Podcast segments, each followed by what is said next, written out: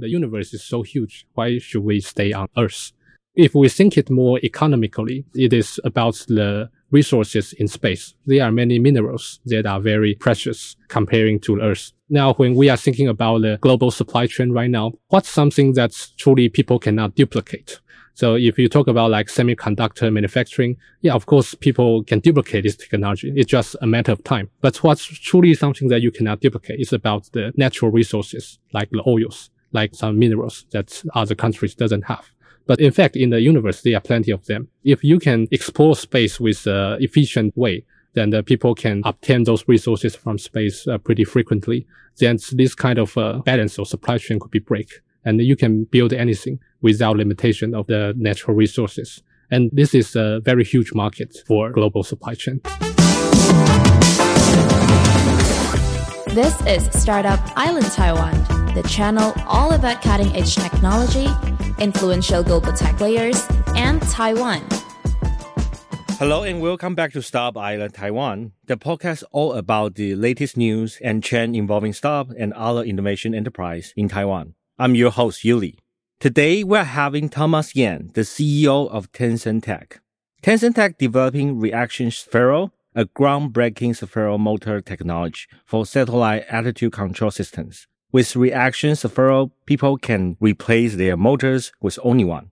The patent technology enables spacecraft to conduct more power intensive operation and carry more payloads. Tensor Tech provide their customer with a full stack service for the ADCS, from mission design, the delivery of component or systems to integration support. They are not only a key subsystem supplier, but also a consulting team for their customer along their space journey.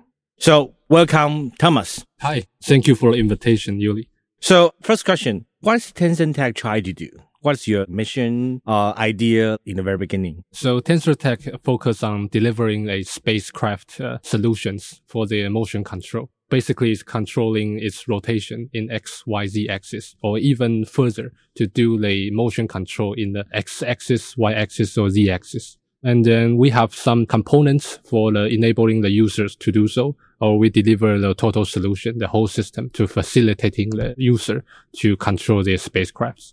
But why you want to start this company? Because space is very cool, let's say field, and it's, it's very interesting places to go. But why you want to start this company in the very beginning? Yeah. So in the very beginning, I was unlike other space industry entrepreneurs. They are very fascinated on the space domain in the very early ages. So I was just very fascinated on the engineering itself. So solving a difficult problem is what I dream of and what I feel uh, very satisfied with. So in the beginning that we focus on space is because it's a difficult domain. And then so I wanted to devote my time to provide and then to deliver some solution that can be helpful for people who are building spacecrafts. Okay, so it's like you pick the most difficult places to go. Yeah, and also it's full of uh, imaginations in this industry, which is very attractive to me. Um, so I just go through your website, and in your website you talk about so many specific terms and which for our audience they probably will be confused. So could you please try to explain more about your product, your services, what kind of benefit you bring for your customers? Yeah, so in the very beginning of our company, that we only have one product that's called a reaction sphere. And so it's actually a kind of control moment gyro.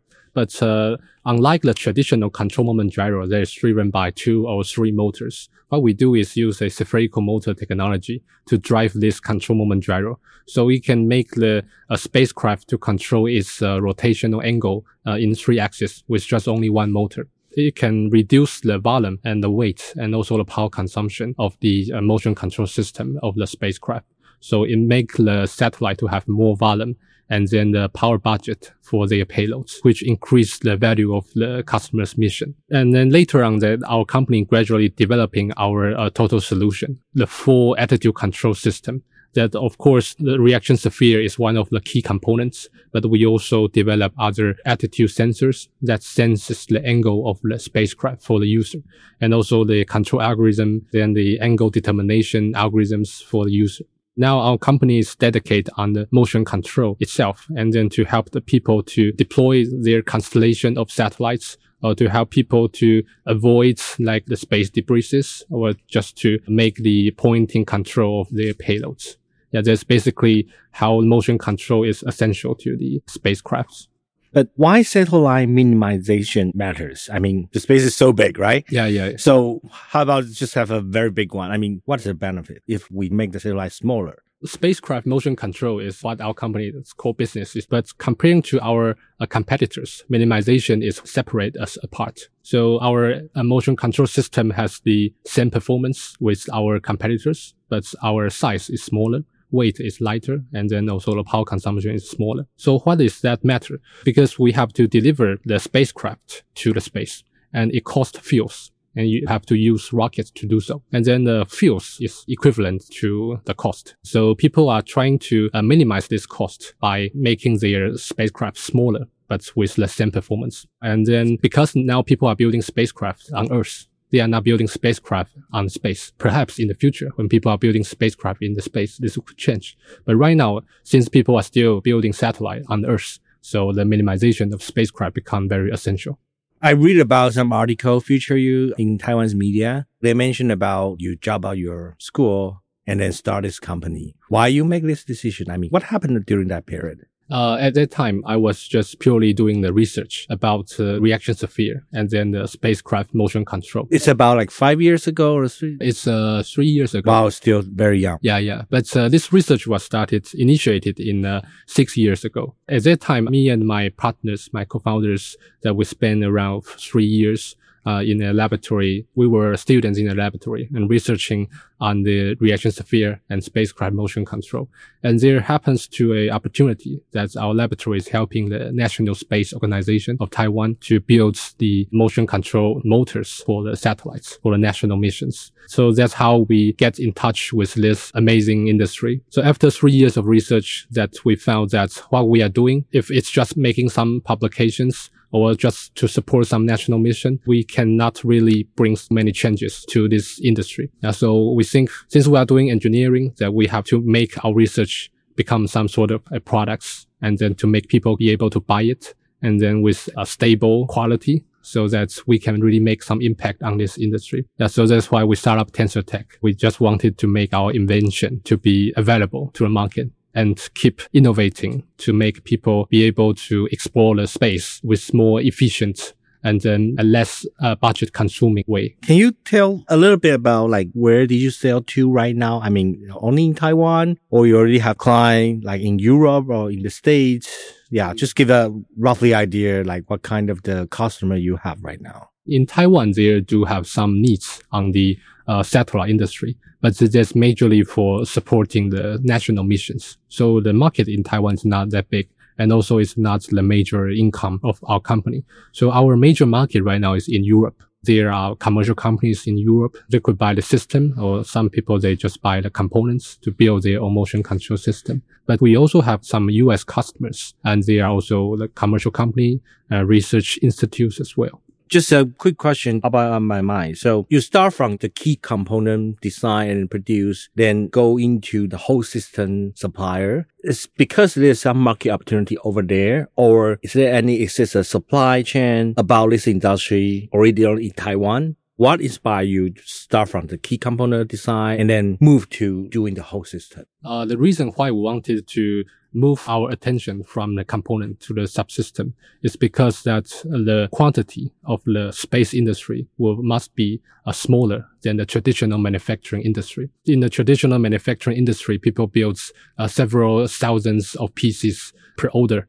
But in the space industry, if the customer order 10 pieces, or even uh, 20 pieces, that would be a huge quantity. So when we are doing space industry, we got to make the price to be higher to increase the value of our own products. Yeah. So I believe there are two uh, strategy. The first one is to develop a key component, something that only you have, or something that not many people can build it. So the price will be higher.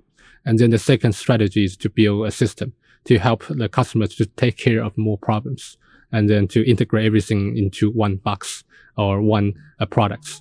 So the customer wants to pay more than the components. That's what Tensor Tech goal as well. We have uh, key components and also we build the systems. So Taiwan is very good in manufacturing, no matter it's like giant machine or like um, semiconductor like chips. Did you find any ecosystem partner in Taiwan who's your supplier, your vendor, or anything happening in Taiwan right now in this industry? I think the supply chain issue is the major reason why we want to do this in Taiwan. Because, for example, we have some competitors in, in the US or in the Europe, and they even have their own uh, workshop, and they have to purchase their own uh, CNC machine, uh, their PCB production machine by themselves. And um, it makes the cost to be higher. Uh, but in Taiwan, we are easier to locate the supply chain or the partners who can help us build the PCB assembly board or help us to manufacture, doing the milling machine, doing the CNC parts for our mechanical components. Yeah, everything is around Taipei or like Hsinchu. Actually, right now, the whole Taiwan, they Oh. have our suppliers because sometimes we are looking for uh, the, the best. Okay, yeah, we always wanted to let the supplier deliver something they have the best. cool. So each supplier, they have different advantage and disadvantage. Something they are good at and something they are not good at. So we will pick what they are good at to let them to build for us. So our company majorly, we only do the design and then also partial assembly and then also do the qualification testings prior we ship our sensors or components to our customers. Yeah, we also have to do in-house calibration by ourselves, but the manufacturing is all take care by our suppliers. Yeah, so we talk about some supply chain. It's very good to set up a supply chain in Taiwan. So mm. could you talk about more about this? Sure. For example, our company is based in Taipei, which is the northest part of Taiwan. And we have some suppliers in Kaohsiung, which is in the southern part of Taiwan. And then those factories in Kaohsiung, they are actually pretty short in terms of traveling time for us. That's only less than two hours of traveling time that we can visit their factory and then to regularly check the quality of their products and even to discuss with them how they should inspect our goods. And then uh, those uh, manufacturers, they are actually the top tiers in the global supply chain. Actually, they, they manufacture like uh, semiconductor manufacturing equipment for some uh, world class leading companies. And so we think their quality is very good compared to what we can find in the rest of the world. And then also we have some suppliers in the middle part of Taiwan as well. And then they have different strengths comparing to the one in the northern part of Taiwan or in the southern part of Taiwan. Some of them, they are good at doing the heat treatment of the metals. And some of them, they are good at doing the mold uh, injections of the parts. So I think in Taiwan, basically, uh, what I can imagine, they can build it. So I think it's pretty good to have a research and manufacturing center in Taiwan. You can hire some experts or engineers who has experiences in manufacturing, and then they can communicate with those factories quite frequently, and then they can uh, take care of the quality issue for your space missions. Yeah, you can get feedback just in time. Yeah, yeah, yeah. And I think what space industry is facing difficulty right now is that they are good at building like uh, one or two spacecraft that has uh, good quality and perform well, but they have to duplicate those satellites like a hundred pieces. And then this is a piece of cake for the supply chain here in Taiwan. Especially in Taiwan. Yeah, they have the mass production capability. So that's why TensorTech believes that in the long term that we will keep maintaining our R&D center in Taiwan and the manufacturing center in Taiwan. But we have to go to the international market to find customers. That's of course uh, our BD office or sales office has to be in the US or in the Europe. So that's what I see in Taiwan's local supply chain. So seems like Taiwan have a very strong capability to manufacturing the satellite for the space industry. So why we need so many satellite? uh, SpaceX is definitely one of the game changer of the industry because they complete the infrastructure of how we send satellite to space. You know, before that, if you want to send something to space, you have to wait for several years and then you have to cost millions of US dollars. But right now, because SpaceX has uh, fulfilled the infrastructure and also Starlink has demonstrated the potential of space that you can place thousands of communication satellites and to deliver communication to the ground. So communication is, of course, one of the first things that people can generate money from space because you provide internet to places where the internet infrastructure originally was not that mature. They are actually, I think, 40% of the people on earth that does not have uh, internet connectivity. And also there are places where the infrastructure is less mature because the density of population is less compared to the urban areas. So satellite can be a compensation to those ground-based uh, internet infrastructure. It, of course, is a very huge market because now everything is rely on internet. Yeah, we, we see Elon Musk do a lot during the war in Russia and Ukraine. So helping the communication industry, um, make them become more stronger. But can we do more in the space? I mean, this is so huge. What can we do more? What's your imagination about the whole space? So people usually, especially people who are doing the VCs, uh, doing the fund management, they will think that uh, space industry is a subset of uh, communication industry. But in fact, in my imagination, that I think space, the communication is only the first application of space industry. I mean, the commercial space industry. Actually, there are many people, they are doing the in-space mining in the space industry. They are doing in-space manufacturing or like SpaceX. Actually, their major goal is not to deliver the communication satellite. Their main goal is to occupy Mars. And then also their Artemis mission in the US, they try to build some infrastructure in the moon. And why people should do it? One of the thinking pattern is the universe is so huge. Why should we stay on Earth? If we think it more economically, it is about the resources in space. There are many minerals that are very precious comparing to Earth. Now, when we are thinking about the global supply chain right now, what's something that truly people cannot duplicate? So if you talk about like semiconductor manufacturing, yeah, of course, people can duplicate this technology. It's just a matter of time. But what's truly something that you cannot duplicate is about the natural resources, like the oils, like some minerals that other countries doesn't have. But in fact, in the universe, there are plenty of them. If you can explore space with an efficient way, then the people can obtain those resources from space uh, pretty frequently. Then this kind of uh, balance or supply chain could be break. And you can build anything without limitation of the natural resources. And this is a very huge market for global supply chain. Wow, this is amazing. You bring me into the Star Trek. so I'm thinking about, yeah, I can bring my wife, go to the moon to have a like new honeymoon, which is in the space. And of course, for the whole world, a little bit more resource we can discover and we can think about all kind of possibility if we have more satellite or if we have a lot of very good product in the space industry. Yeah, yeah, yeah. Okay, we are coming up to the end of the time here on the podcast. Thank you for joining the chat today. Thomas, do you have anything you want to bring to our audience or show our audience? Yeah, I would like to continuing on the discussion about the future of the space industry.